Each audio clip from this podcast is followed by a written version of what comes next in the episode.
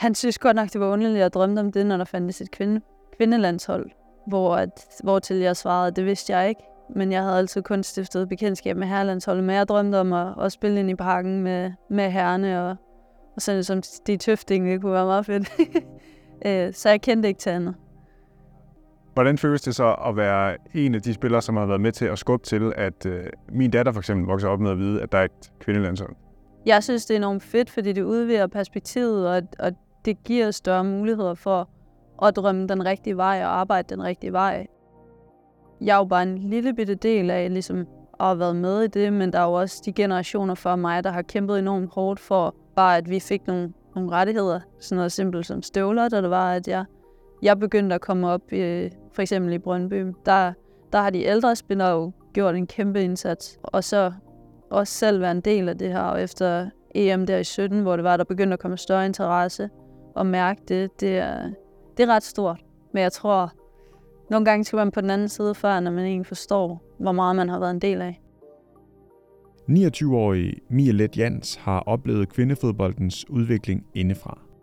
Hun var med, da landets bedste fodboldspillere følte sig tvunget til at nedprioritere fodbold for at få hverdagen til at hænge sammen. Hun har haft sin daglige gang på et af verdens bedste træningsanlæg i Manchester City, og senest er hun vendt retur til Kvindeligaen som anfører for det hold, der har brudt Brøndby og Fortuna Jørgens duopol, og hvor flere store satsninger er på vej. Hør hendes historie i den her udgave af Spiller til Spiller. Jeg hedder Michael her. Jeg hedder Mie Ledjans. Jeg er 29, og jeg er professionel fodboldspiller i HB Køge, så også fysioterapeut. Hvornår blev du færdig som fys? I 20. I 20. Okay, ja. så det har du, det arbejder, der arbejder du ved siden af? Ja, Hvor mange timer? cirka 10. Cirka 10. Ja, det er, bare lidt ved siden af for at arbejde på, på fremtiden også. Og så for at have lidt ved siden af fodbold. Ellers så føler jeg, at jeg bliver for dum. For dum? Ja. Okay. Hvad, hvad giver det dig at have noget ved siden af? Det giver mig det her med at komme lidt ud af fodboldboblen. Og så også føle, at jeg er noget andet end bare en fodboldspiller. Øh, og så er fysioterapi også min store passion ved siden af fodboldpassion. Øh, så det her med også lidt at tænke på, at der, der kommer et liv efter fodbolden. Og bygge lidt på det, og allerede have forberedt det lidt inden, så det bliver en mere glidende overgang. Øh, og så også møde andre mennesker, synes jeg er enormt øh, spændende og givende. Og så at have nogle kundskaber, som kan hjælpe andre på vej, det synes jeg også er en fed ting at kunne, og det interesserer mig enormt meget. Så det er derfor, jeg gør det, og det, det giver mig noget frihed, og det giver mig lidt, at jeg kan komme ud af den her fodboldboble. Øh, så jeg også føler faktisk, at jeg er mere til stede, når jeg er her. Er det det der, der er mange, der beskriver sådan et, øh, altså, at man er meget mere fokuseret, når man så er til, ja, til fodbold, det lyder som sådan en hobby, men øh, ja, forstår du, hvad jeg mener? Ja, helt klart. Det, det er netop det, jeg føler. Øh, og så også bare det her med, at det, ikke, det hele ikke er fodbold, fordi at, så bliver jeg rigtig træt i hovedet. Jeg har behov for lidt andre input, og også det her med at kunne lægge fodbold nogle gange. Prøv lige at beskrive fodboldboblen. Hvad er, hvad er fodboldboblen? Øhm, jamen, det er lidt det her med, åh, hvad skal man... Jeg plejer at sammenligne professionel fodbold lidt med, at altså, ligesom dengang, hvor man gik på fritidshjem, så kommer man der, og så, så leger man lidt hele dagen, og, og har det bare sjovt, og så, så kommer der på et tidspunkt, hvor du skal hjem, øh, og så rammer virkeligheden lidt. Øh, så det plejer jeg lidt at sammenligne det med, men, men det her med, okay, jeg kommer ind på mit arbejde, det er de samme mennesker, der er her hele, hele tiden. Vi laver mere eller mindre de samme ting. Øh, og det er meget sådan, det er meget internt. Det er, det er en verden, hvor det er, at, at det kun drejer sig om, om fodbolden. Så det der med at ligesom komme ud, hvor der er, det lyder forkert at sige, men almindelige mennesker, som også laver andre ting, øh, det er dem, man møder udenfor. Så man er bare så fokuseret, når man er her. Det er virkelig bare den der verden, hvor man, hvor man har det sjovt, som om man er et barn altid. Selvfølgelig meget seriøst, når vi spiller, ikke?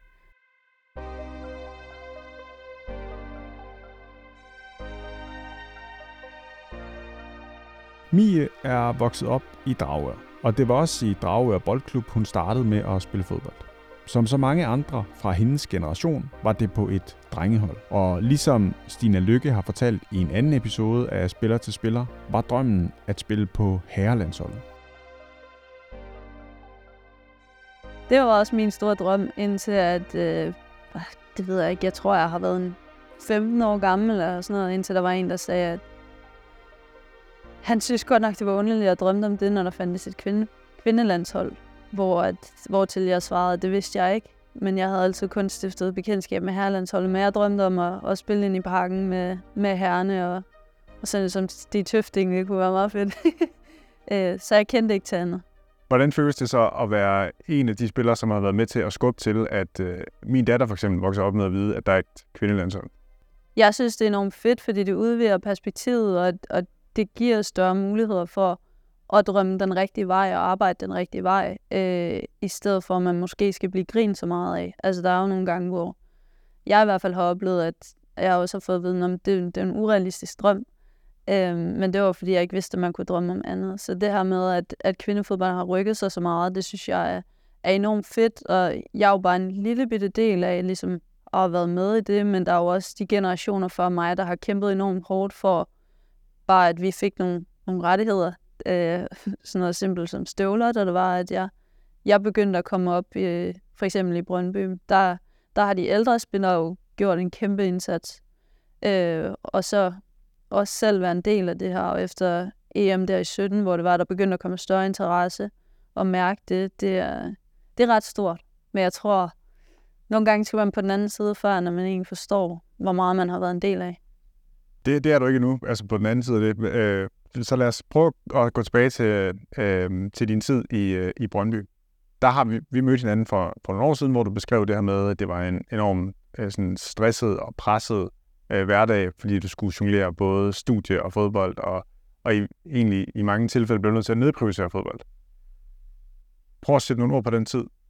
Det er sådan lidt ambivalent, fordi i virkeligheden så var det jo en mega fed tid, fordi at vi havde et, et voldsomt godt hold i, i Brøndby, og enormt mange gode spillere, og der var jo fart på med fodbolden, og, og vi vandt en masse, og så også med landsholdsaktiviteter var det også enormt fed tid at, at være en del af. Øh, men så på den anden side, så var det også virkelig, virkelig hårdt, også som du beskriver, enormt stressende, og det var svært at få det hele til at hænge sammen, øh, både økonomisk, men også tidsmæssigt prioriteringsmæssigt enormt svært og dilemmaer hele tiden i forhold til, at jamen, kan jeg leve af fodbold? Det kunne jeg jo ikke på det værende tidspunkt, så jeg var nødt til at prioritere øh, uddannelsen. Så, så det var enormt stressende, og det var svært, og jeg følte lidt, at jeg stod på. Jeg kunne ikke finde ud af, hvilket ben jeg skulle stå på, i forhold til, hvad jeg skulle, skulle jagte, og hvad jeg skulle gøre. Så prøvede ligesom at holde, holde kog i suppen, og bare holde det hele kørende, og det var stressende. Du nævner et, øh, et, et, et godt hold. Prøv lige at, du må gerne name drop lidt her. Altså, hvem, hvem spillede du med dengang? Jo, men vi havde jo, altså, der var jo, Stina havde vi i, i nogle år, men der, der var en tidspunkt, der var det jo Abel, der var vores målvogter. Øh, og vi havde jo, jeg spillede jo med Bøje og T i forsvaret, Veje var der også, Nico, Stine, Larsen, Nana. Altså, det var jo alle, alle var jo gode der. Vi havde simpelthen så mange. Det er næsten synd ikke bare at sige hele truppen, fordi jeg synes, jeg synes vi var pisse gode. Ja. Og det var også sjovt. Jeg kunne godt tænke mig at svare lidt mere ved, øh, ved, ved Brøndby-siden. Altså, kan du sætte lidt flere på, hvordan du, øh, hvordan du oplevede den? Altså, som overordnet god jo. Altså, jeg, jeg har jo været enormt glad for min tid i Brøndby, og også fået sindssygt meget ud af det, og lært rigtig meget. Og det er også der, jeg har, har lært, hvordan det er, at man, man vinder mesterskaber, og hvordan det er at spille på, på et vinderhold. Øh, så enormt taknemmelig for den tid, jeg har haft. Altså, så fodboldmæssigt har jeg jo lært enormt meget, og det er jo det, der har bygget på øh, alle de oplevelser, jeg har fået efterfølgende. Prøv at fortælle lidt om, hvordan med, hvad skal man sige, at, at du har lært det, det med vindermentaliteten og med ja, at skulle vinde hele tiden. Altså, hvad, hvordan, øh, hvordan kommer det ind under huden? Altså, det er selvfølgelig, jeg tror på, at det er også noget, man lidt er født med, eller noget, man har fået igennem gennem tiden, fordi man ligesom, for eksempel, da det var, jeg startede med at spille det, det der med, at man skal kæmpe så hårdt for at få noget, hvor nu til dags, der føler jeg i hvert fald, det er lidt nemmere for de unge at komme, komme til, at man får noget succes. Øhm, Hvordan det? At der er bedre vilkår nu til dags, for at man kan, der er flere klubber, som egentlig kan give en chancen for at spille på højeste niveau, som også har højere niveau. Øh, og så også det med det økonomiske perspektiv også. Øh. Så I har skulle knokle mere, eller du har skulle knokle mere, for at kunne spille fodbold, end, end hvad skal man sige, ikke, kun, unge, ikke kun mig, nej, nej, nej, men, det, men de generationer før mig, og den generation, jeg har været i, det her med, at man ligesom er nødt til, enten har du haft nødt til at have et fuldtidsarbejde ved siden af, og så har du så skulle vælge at, at, at spille fodbold efterfølgende, fordi det var din passion. Så kunne det være, at du fik nogle løsører for det. Øh, og det er jo det, der mange generationer inden mig, og generationen lige inden, at jeg blev lidt ældre. Øh, og også lidt det, jeg selv har været en del af. Så det har givet noget, altså det har krævet en større vindermentalitet? Ja, fordi så har du den her med den her vilje, altså du gør tingene ordentligt udenfor, fordi så får du lov til at spille fodbold. Øh, og så når man er der, så skal man med give en skalle for, at det kan, kan betale sig. Øh, og man føler, at det er retfærdigt, at man vælger at prioritere på den måde. Men det var jo bare en, en del af DNA'et ude i Brøndby også, fordi at de i mange år havde været på toppen. Øh, så det med at komme op igennem ungdomsårene og så op til senior, så skulle man ligesom lære at være en, lære god vinder. Men man lærer det jo først, når man har været med til at prøve at vinde nogle mesterskaber. Så jeg, bare, øh, jeg har været enormt heldig at få lov til at være i de miljøer for at lære det, øh, og få den erfaring med, hvordan det er over en hel sæson. For der er forskel på at vinde en kamp, to kampe, og så holde den kørende over et helt år. Ja, nu nævnte du øh, en perlerække af, af gode fodboldspillere lige før. Altså, det var heller ikke et hold, du bare, eller man bare kunne være inde på, forestiller jeg mig. Nej, det har jeg heller ikke oplevet. Jeg har også fået mine splinter bag i hvert fald ude i Brøndby. Men øh, så havde jeg muligheden for at tage til BSF, hvor det var, at jeg fik noget spilletid og blive få lidt mere hår på brystet, hvis man kan sige, må, må sige det i kvindefodbold. øh, så der var jeg jo derude og få en anden oplevelse og nogle, nogle succeser der, og noget, lidt mere selvtillid, og så komme tilbage til Brøndby igen efterfølgende, øh, hvor jeg så var en af dem, der fik lov til at spille. Jeg kunne godt tænke mig at gå til øh, skiftet til, øh, til City. Øh, ja, til Manchester City. Hvordan, hvordan kom det i stand? Jamen, det var, at vi havde spillet Champions League, hvor vi også havde mødt dem. Uh, og så havde de bemærket mig, og så blev jeg kontaktet om min interesse, som jeg jo så ikke troede på var, jeg troede, det var telefonfis. Uh, så ja, og så, så kom jeg over på besøg og fik snakket lidt med dem, og, og følte, at de synes, jeg var interessant, og også omvendt, og så synes jeg jo ikke rigtigt, det var noget, jeg kunne sige nej til. Du troede, det var telefonfis? Ja, fordi det, det kunne jeg ikke min vildeste fantasi tro på, at der var nogen, der ville have mig. Og slet ikke sådan en stor klub. Hvordan, altså, øh, talte du selv direkte med dem, eller var det igennem en, en agent eller mellemmand eller? Mm, jeg blev kontaktet af en anden, som sagde, at de godt ville, ville snakke med mig. Øh, og, så, og så snakkede jeg med dem der, ja, over telefon. Og øh, Ja, og hvad sker der så fra den, den første kontakt til, at du skriver under på kontrakten? Øh, der sker det, at jeg først er dybt chokeret og går hjem til min daværende kæreste, nuværende mand, og siger, at det her, det, det har jeg lidt svært ved at tro på, og hvad synes du om det? Og så, ja, så blev vi enige om, at det var måske meget godt lige at prøve at, at se, hvad det var for noget at snakke med dem, og så kom jeg jo så over på et, et klubbesøg der og brugte en dag derovre, øh, hvor at jeg snakkede med, med trænerne og hilste på nogle af spillerne, og så, ja, så kom det egentlig ret hurtigt i stand efter det, med at få skrevet under på kontrakter. Ja. Og hvad var det for en hverdag, der mødte dig i Manchester? Det var det her med den her kæmpe kontrast i, og sådan, okay, men i stedet for at møde skole klokken, klokken 8 om morgenen, så skulle jeg møde ind til morgenmad. Øh, og så skulle man sidde og hygge snakke lidt, og ligesom få maden til at falde ned, inden at vi skulle ned i, i fitness og, og gøre os klar til træning. Og så var det jo meget struktureret lige pludselig, at der var alle mulige programmer, man skulle udfylde, inden man gik på banen, og så ud på banen, og ind og have mad bagefter. Og bare det, at altså madbudget, altså på det tidspunkt, det var jo en kæmpe udgift for mig, og lige pludselig ikke at skulle betale for det, og også få en, en voksenløn, som jeg ville kalde det på det daværende tidspunkt øh, for, et, for et rigtigt arbejde, som egentlig føles det der med, okay, men så går jeg lige ned på fritidshjemmet og leger lidt, og så skal jeg hjem igen. Men at, at det med, at okay, men i stedet for at sidde på skolebænken fra 8 til 15-16, og så videre til fodbold, jamen så var det lige pludselig, at jeg var i klubben al den tid. Øhm, og så havde jeg så også altså skolen ved siden af stadigvæk, men det med at rent faktisk mentalt acceptere, jeg må godt prioritere fodbolden før skolen, det var et enormt stort skifte for mig, og det var grundlæggende føltes det meget forkert, men det var også rigtig spændende at opleve. Men det tog noget tid, inden jeg fandt mig til rette i det, fordi at altid er blevet banket oven i hovedet, at jeg skulle gå i skole, før jeg fik lov til at spille fodbold. Øhm, men det var et kæmpe skifte, og det var, det var mærkeligt, men det var... Når jeg kigger tilbage på det, så er det jo helt fantastisk, at jeg har fået muligheden prøv lige at beskrive, eller sætte nogle flere ord på, på det her møde med, med den her nye hverdag, altså det her med, at fodbold pludselig er, ja, det lyder forkert, som du også siger, så det der med at sige første prioritet, men at det er så, at det fylder så meget af din hverdag, at der, er ikke, der er nærmest ikke plads til andet. Altså, jeg synes... Ja. Jeg var heller ikke så god til engelsk på det tidspunkt, vel? Så det der med at lige pludselig skulle gå i engelsk hele tiden, så blev jeg enormt træt. Så det første stykke tid, så var det også virkelig, at når jeg kom hjem, så skulle jeg bare sove med det samme.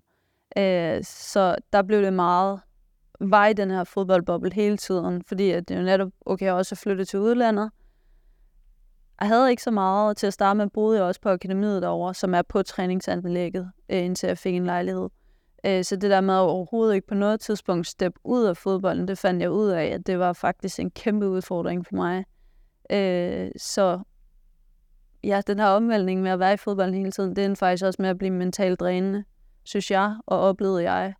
Opdagede det lidt senere, end, end hvad jeg måske ville gøre nu til dags. Øh, men også det her med, okay, men så kommer jeg som ung spiller, og når man er ung, så forstår man måske ikke lige altid, hvorfor man ikke spiller. Øh, og når det var det, så blev mere, hvad kan man sige, det negative.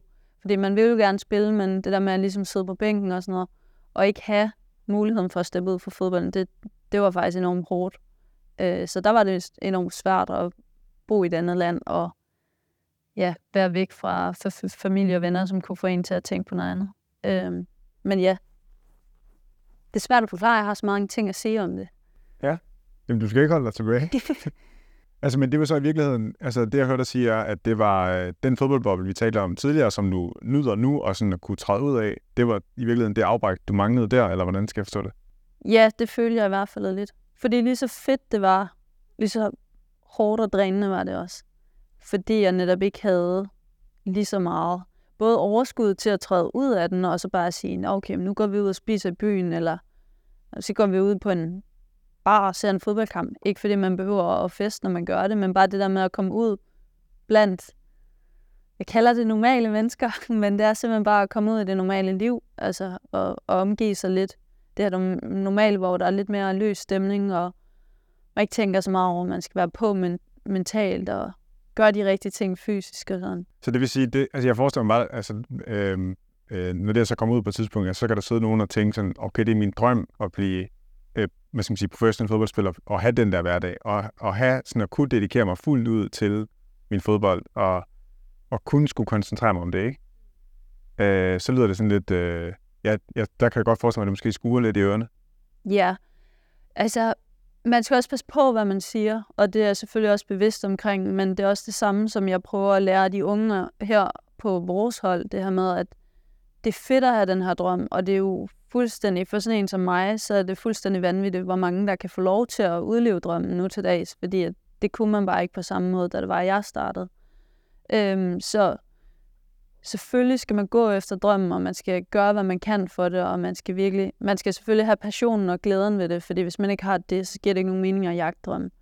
Øhm, men at have muligheden for det, og hvis man får muligheden, så synes jeg helt klart, at man skal prøve det. Men det, jeg rigtig meget siger til de unge her på holdet, det er det med, at det er rigtig godt at være lidt mere moden, end man tager afsted, eller i det mindste være moden nok til, at man ved, hvordan man reagerer, når man får noget modstand. Øh, hvad er det, hvad er det, der gør en glad uden for fodbolden, fordi det er de, de, de redskaber, man skal hive fat i, når det, er, det begynder at blive ensomt, fordi det er ensomt at bo i udlandet og være fodboldspiller i forholdet til, når man bor hjemme.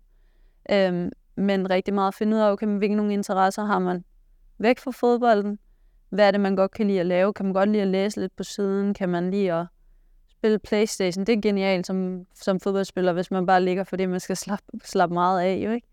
Øhm, så det er meget det der med at prøve at lære sig selv at kende i andre, måske miljøer end fodbolden, men lige så meget, hvordan kan man blive stimuleret.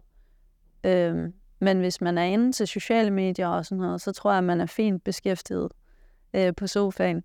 Øhm, men det er det, jeg prøver at sige, at man skal også lige kende sig selv uden for fodbolden.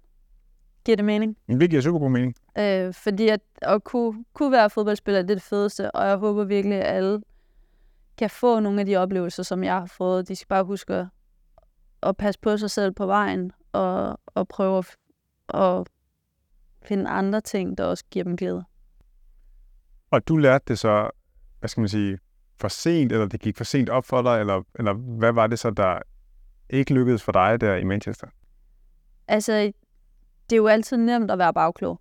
Men jeg var jo meget overbevist om, da det var, jeg tog til udlandet, der var jeg, jeg var helt klar på det. Og jeg var voksen, og jeg var moden, og jeg var bare, ja, jeg kunne overvinde hele verden, ikke? Øh, hvor det var, at jeg lige pludselig fandt ud af, okay, når det var, jeg kom ud af den komfortzone, og de redskaber, jeg havde hjemme, det netværk, jeg havde derhjemme, når jeg lige pludselig ikke havde det, så stod jeg enormt alene med tingene. Øh, og det var lidt svært, fordi jeg måske ikke helt vidste, hvad skal jeg gøre ved det. Jeg kendte ikke så mange, der havde stået i samme situation. Plus også, at jeg synes, det var et enormt følsomt emne at spørge nogle af de andre på holdet omkring, fordi jeg følte i hvert fald over i, i Manchester, det var, var det meget det her med, man skulle passe på med at vise sine svagheder, fordi så fik man ikke lov til at spille. Øh, så det var rigtig svært at manøvrere i og trække på nogle erfaringer, hvor at jeg i hvert fald tidligere har oplevet på de hold, jeg har spillet i, i Danmark, at der er det okay at spørge til råd som nogle følsomme emner. Men derover havde jeg ikke nogen. Øh, så det gjorde det jo lidt svært, ligesom at finde sig selv. Men jeg var overbevist om, at jeg var klar, men hvis jeg havde haft den viden, som jeg har nu til dag, så tror jeg også, at det havde været anderledes. Hvad havde du så gjort anderledes? Jamen, så er det det her med at finde glæden uden for fodbolden, altså gøre nogle af de ting, jeg gør nu til dags, altså hænge ud med nogle venner. Øh, ikke fordi jeg siger, at man skal drikke store mængder af alkohol, men dengang kunne jeg ikke finde på at, at røre en øl. Altså, hvor nu til dags, der har jeg sådan, ved du hvad, nu har jeg spillet en kamp, det er okay bare at tage en enkelt og hygge mig med nogle venner, eller tage ud og, og danse lidt, og gå på et diskotek eller noget, uden at drikke mig helt i hegnet. Altså, det her med at prøve at, at slappe lidt mere af, både mentalt, men også komme lidt væk fra fodbolden og sådan. Øh, det kunne jeg slet ikke finde ud af dengang. Der var, der var meget disciplineret på den måde, som jeg følte var, var det rigtige for mig, hvor nu til dags er jeg disciplineret på en mere bevidst måde i forhold til, hvad det lige, jeg har behov for.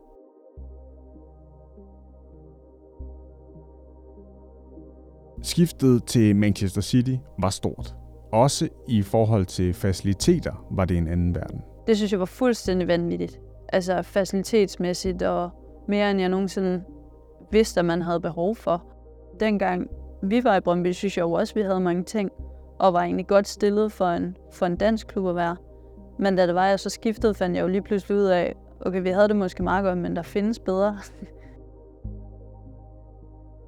jeg stiftede første gang bekendtskab med altså kontrastbad.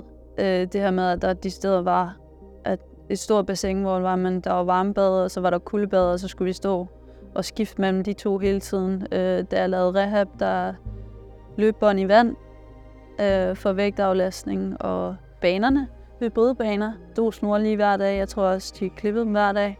Altså det var ikke altid, da det var, jeg spillede hjemme i Danmark før hen, at man bare fik vandet ind i en kamp. Øh, så det der med at få det hver træning, det synes jeg faktisk var enormt fedt. Øh, det er meget ydmygt at sige, men øh, det var også en prioritering, man laver. Tøj, og der var en vaske, vaskedame, der kom med poserne til os hver dag. Og sådan. Det var faktisk bare det hele, fordi kontrasten var så stor. Og det var ikke engang de bedste faciliteter, Manchester-klubben havde at tilbyde. Men de gik selvfølgelig, fristes man til at sige, til herrene. Så fandt jeg ud af, at der fandtes flere ting. Øh, fuldstændig sindssygt at opleve. Faciliteterne blev relativt hurtigt hverdag. Men den hverdag fik også en bræt ende, da Ami efter halvandet år i klubben nødtvunget vendte hjem til Danmark. Først blev min mor diagnostiseret og var i et behandlingsforløb, øh, og så blev min far også diagnostiseret, og han døde 10 dage efter, han havde fået besked på det. Øh, så det var et stort chok for mig. Øh, og jeg havde det virkelig dårligt bagefter. Og jeg kunne ikke finde glæden ved fodbolden, fordi jeg følte, det var det, der havde trukket mig væk. Øh, så jeg var ligesom nødt til at, at smide håndklædet i ringen derover og sige, at det er det rigtige sted for mig at være. Øh, ja, sorry, jeg bliver lidt emotionel, men det var, jeg kunne ikke finde glæden med fodbolden, fordi jeg var derovre. Øh, fordi jeg gik gennem noget traumatiserende. Øh, men så fik jeg jo så heldigvis muligheden for at spille i en klub, der var meget tæt på hjem, og prøve at genvinde glæden, og det gjorde jeg i Rosengård. Ja, og, og lad os lade det andet væk. Det var heller ikke for at, at prikke til det. Nej, men det er heller ikke nogen hemmelighed, så det er okay. ja.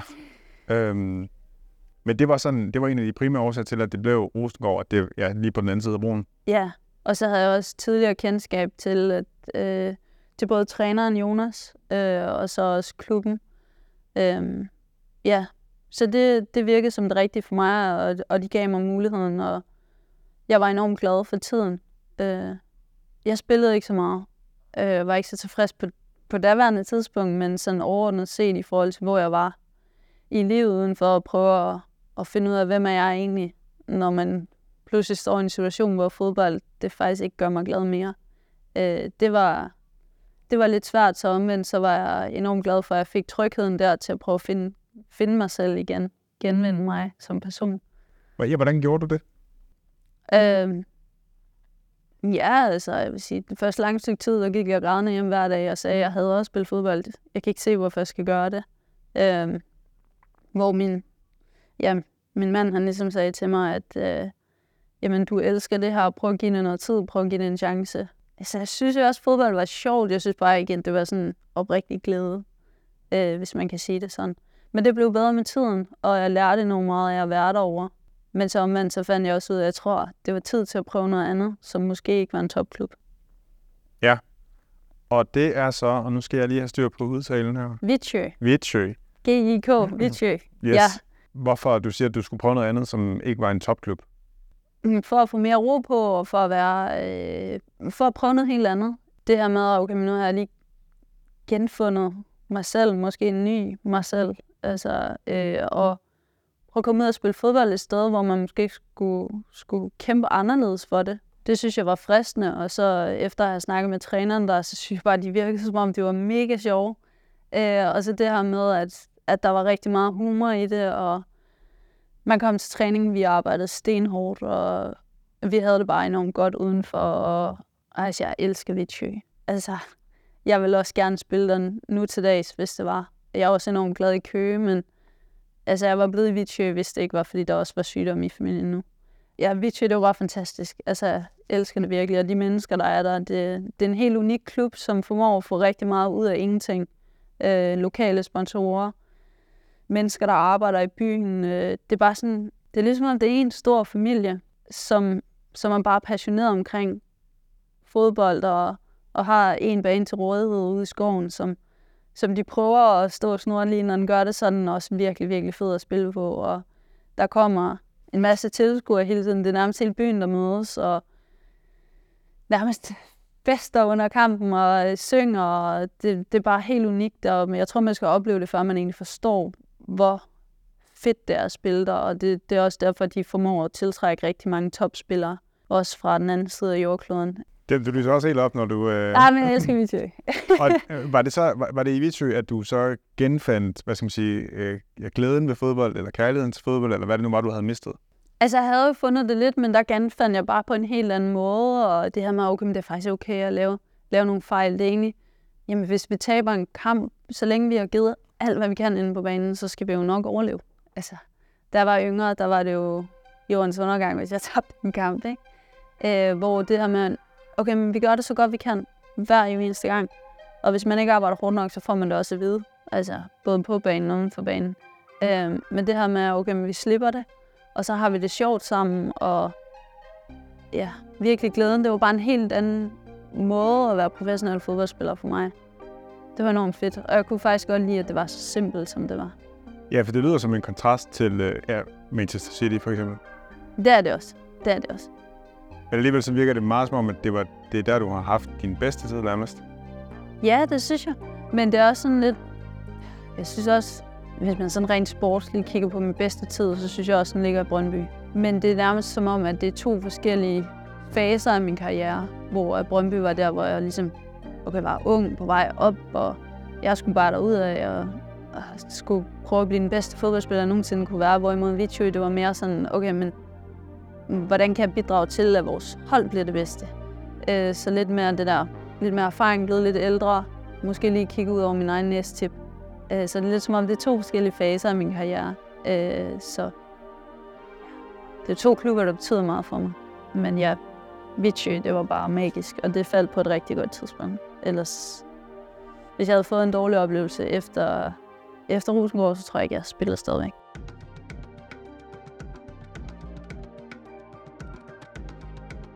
Nu sidder vi så her i, øh, i Køge, og du spiller i allerhøjeste grad, eller ja, du døjer lige lidt med knæet, men ja. altså ja. ellers. Øhm, ja, med far for at rode rundt i, i flere øh, ærgerlige følelser. Hvad har, hvad har bragt dig tilbage hertil?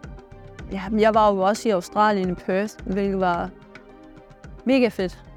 Jeg tænker også, at jeg skal tilbage igen. Det er Ja. sådan, ja, det kunne jeg godt tænke mig at prøve igen. Men jeg, jeg, jeg var jo dernede, øh, da det var min mor, hun blev syg igen øh, med cancer. Øh, og så ville jeg egentlig godt tilbage til Vitsjø, se om jeg kunne få det til at fungere. Øh, og så boede jeg jo så i Danmark det meste af tiden, sammen med min mand i Dragør. Øh, og så har jeg jo så kørt frem og tilbage, fordi de godt var klar over situationen. Øh, måtte, men måtte efter et, ja, et halvt års tid ligesom sige til trænerne sådan her, det, altså det, det går ikke desværre. Øh, vi er nødt til at prøve at finde en løsning på det. Øh, så det, var, det har de selvfølgelig stor forståelse for. Og jeg ved, jeg er altid velkommen igen, hvis der er, det skulle ændre sig. Øhm, men ja, så det var, det var hovedårsagen til, at jeg ringede til Søren og sagde, hey, øh, kan I blive midtbane? øh, fordi at situationen var sådan, og så fik vi snakket sammen, og jeg kom ned og så faciliteterne, og at de har morgentræning. Det er simpelthen, det er, fordi at jeg har været professionel nu i, i så mange år, så det er en, en kæmpe ting for mig, at, at træningen ligger på den tid, som det gør, fordi så ved jeg, okay, når det er, jeg har fri her, øh, og når jeg ikke lige tager ud på klinikker og arbejder, jamen så har mine venner og familie også fri, så har han mulighed for at se dem, fordi det synes jeg er så vigtigt nu, når jeg er hjemme og udnytte det. Øhm, så ja. Så det er derfor, jeg har havnet i Køge, sådan kort fortalt, og jeg er enormt glad for min beslutning. Ja. Og hvad er det så, hvis vi nu skal gå tilbage til øh, hvad skal man sige, præmissen om at se øh, sådan kvindefodboldens udvikling igennem din karriere, hvad er det så, der, hvad er der så sket siden, nu nævner du selv morgentræning, men altså, hvad er der sket øh, siden du forlod øh, Brøndby og den her stressede periode, eller hvor det i hvert fald var svært ved at få enderne til at mødes, til nu? Altså, hvad er det for en udvikling, ja, kvindefodbold i Danmark har gennemgået? Altså, jeg vil nok kunne drage en direkte parallel, hvis det var, at jeg havde valgt Brøndby igen. Fordi så havde jeg kunne se, okay, hvad der reelt sket på den tid, jeg har været væk. Øh, med, altså, hvis jeg kigger ud fra at se på nuværende tidspunkt ude i Brøndby for eksempel, så, så er mit indtryk der, at der er kommet lidt mere i en økonomi, og så også faciliteterne om, omkring er blevet bedre. Fået vanvittigt flotte omklædningsrum også, øh, med enormt meget plads, som der ikke var førhen. Øh, det er jo bare ud fra at se det i forhold til Brøndby. Men hvis jeg skal sige her med Køge, jamen de havde jo faktisk ikke... Øh, jeg ved faktisk ikke, om de havde kvindefodbold, dengang jeg spillede hjemme. Men nu er der jo i hvert fald HB Køge, som er gået ind i professionel kvindefodbold, og, øh, og har ganske fin økonomi, både til at hive nogle internationale ind, øh, men også at betale ganske udmærket til, til de spillere, der er. Så det er jo en enorm ændring, der har været øh, i hvert fald i forhold til de klubber, jeg har spillet i. Faciliteterne her, synes jeg jo også er rigtig fine. Altså, vi spiller på stadionbanen, når vi træner, så det er en, det er en god bane. Selvfølgelig også nemmere at holde veninderne kunstgræs. Men ja, der er lounger, vi får noget mad. det giver vi ikke rigtig før i tiden. Der, jeg synes også, det er ret professionelt setup faktisk, at vi har øh, fuldtidsfysioterapeut, vi har altså tre trænere, der også er fuldtid, vi har Pelin, der er vores øh, S&T-coach. Altså, det, det, det havde man jo ikke dengang.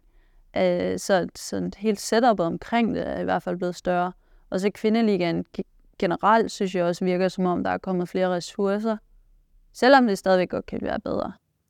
Der kan godt blive sat flere penge af til kvindeligaen. øh, ja, det synes jeg. Jamen, set fra min stol, så er, øh, så er HB Køge jo netop også et bevis på, at der er sket en udvikling, hvor for, ja, hvad ved jeg, 5-10 år siden, så var det bare, altså så var det, der var Fortuna og, og Brøndby, og de vandt ligesom det hele nu, og I har vundet mesterskabet, hvad, tre, tre år i streg, og du løftede senest pokalen i. Mm. for nogle måneder siden, ikke? Altså, Mm. øh, så hele, bare den ting, at der er kommet øget konkurrence ind i ligaen, øh, og ja, forbedrede forhold, og Mm. hele den ting, altså det, det, der, det tænker jeg, det er HB Køge et eksempel på, at der er sket noget, Mm. selvom der er plads til forbedringer, som du siger, ikke? Men Det er der også, øh, men man kan sige lige forholdet til det, noget jeg også synes, der er enormt vigtigt, hvis man kigger på kvindeligaen, men man er også nødt til at kigge på, hvad der sker på bredt niveau ude i klubberne. Fordi at hvis du sammenligner med, dengang jeg startede, jamen der var jo ikke rigtig pigefodbold for alvor, det var, jeg startede. Så det her med ude i breddeklubberne, at der kommer flere piger, der spiller fodbold, der er faktisk begyndt at komme hold, og du kan følge dem op igennem, altså urækkerne. Øh, så det her med, at breddeklubberne gør et kæmpe arbejde for, at der er noget struktureret træning for pigerne, og at du kan spille på et pigehold. Jeg skal ikke sige noget om kvaliteten, for jeg har ikke været ude at se det sådan, men, men jeg tænker også, at det, det er fin kvalitet, fordi der er mange af de unge, der kommer op, som egentlig har et rigtig fint grundlag, øh, hvor at der skulle man jo næsten have spillet med drengeholdene førhen, for ligesom at have det. Så jeg tænker, ud i breddeklubberne er der sket rigtig meget også. Men her i Køge, der er det jo sådan, de vil virkelig gerne prøve at udvikle egne spillere, men det er jo en længerevarende proces, og det er en proces, der kommer til at altså langsigtet over mange år, for det er nu de jo først begyndt at starte med sådan for alvor pigeholdene nedefra, og vil gerne, ikke fordi det bliver, eller jeg ved ikke helt, om det er sådan noget akademitanker, men det her med, okay, man, man kan flytte sig op igennem alle årgangene, starte med at spille fodbold her, og så måske ende med en dag at få sådan Phil Foden story-agtig, eller Stine Larsen ude fra Brøndby. Altså det der med, at man kommer op hele vejen igennem systemet, det vil jo være fedt. Øh, at man også kan det i de her større klubber, fordi ellers så fisker man jo bare rundt for de, de mindre klubber. Øh, så det kunne være fedt at få det hele med.